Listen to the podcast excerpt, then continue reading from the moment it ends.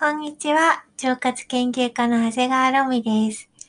腸から自由に生きる人を増やすため、勝手に腸内細菌の広報を担当しております。いつも聞いてくださる皆様、今日初めての皆様、本日もよろしくお願いします。えー、今日のテーマは、質問会でございます。結構ね、すごい嬉しいんですけど、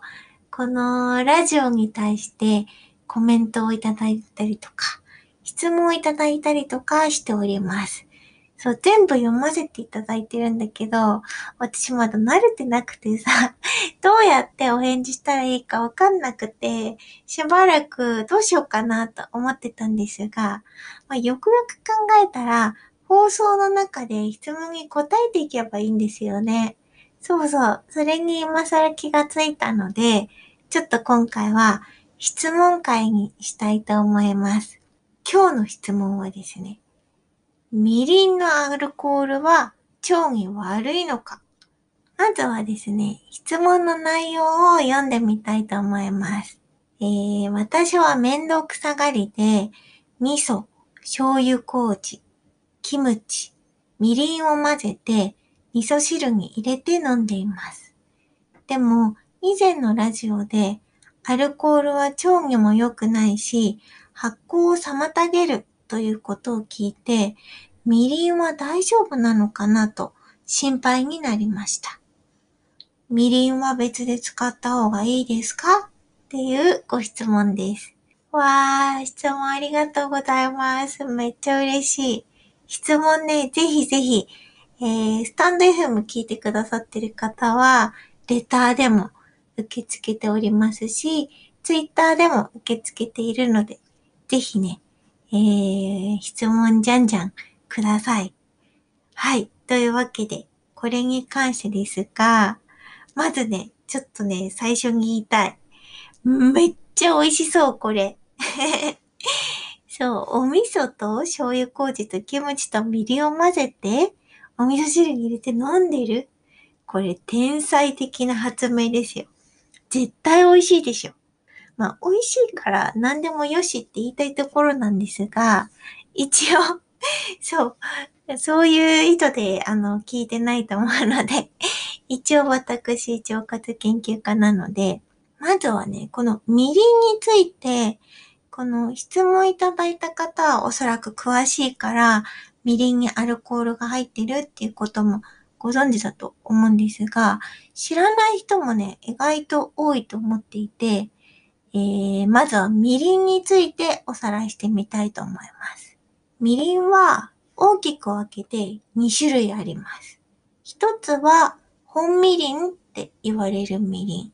えー、日本ではもう昔から飲まれている甘いお酒です。近年では料理のコクを出すために調味料としても使われるようになりましたが、もともとはもうお酒として飲んでいた時代があったんですね。お砂糖のパキッとしたさ、甘みと比べると、深いコクのある甘みが楽しめるお酒です。本みりんは原材料がもち米と米麹と焼酎で、米麹が持つ酵素が、もち米のでんぷんとかタンパク質を分解して、アミノ酸とか有機酸を作るって言われていて、長期熟成したものはメラノイジンって言われる抗酸化成分もたくさん含まれると言われてます。でね、アルコールは通常なら14%程度結構強いんですよ。で、比較的高級品が多いです。本みりんは。これはね、アミノ酸とか有機酸がたくさん含まれるので、なんだろうな、疲労回復みたいな効果もあるし、そのまま飲んでもすごい美味しいです。一方で、近年増えている安い調味料のみりん風調味料っていうものがあります。これね、本みりんと同じだと思っている方も、もしかしたらいらっしゃるかもしれないんだけど、作り方がね、全然違うんですよ。うん。みりん風調味料の方は、あの、材料を混ぜているだけなので、酵素の働きとかは、まあ、あんまりないんですよね。味も本当に全然違います。そのまま飲んで美味しいかは微妙私はあんまり美味しくないと思っちゃう。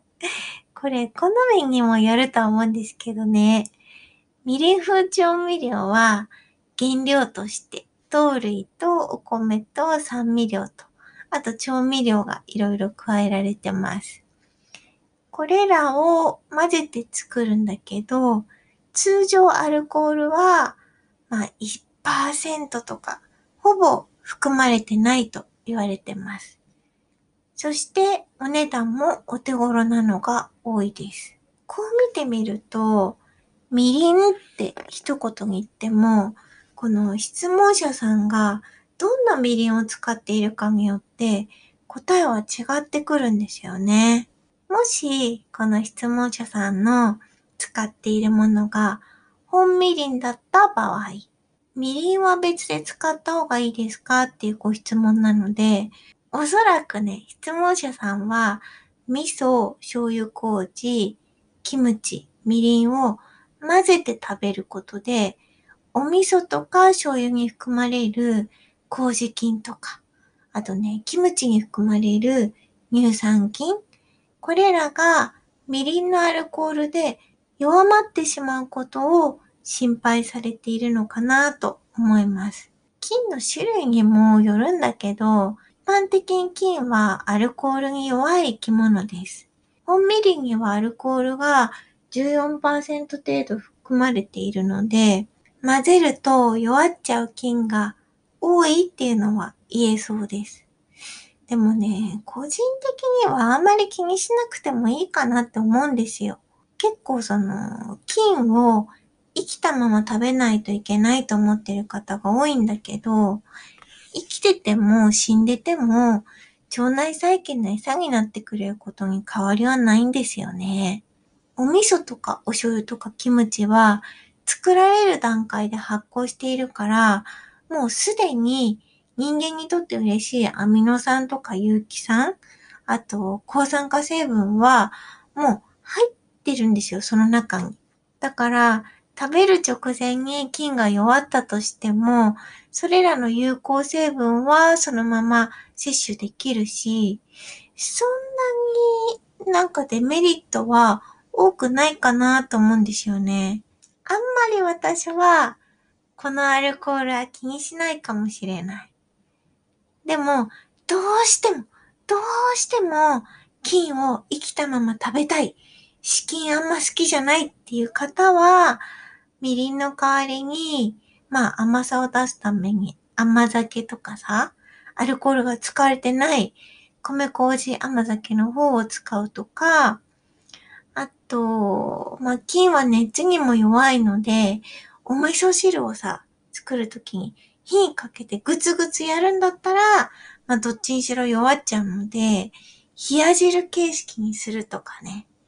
どうしてもこだわりがある方は、そういう風にするのもありかも。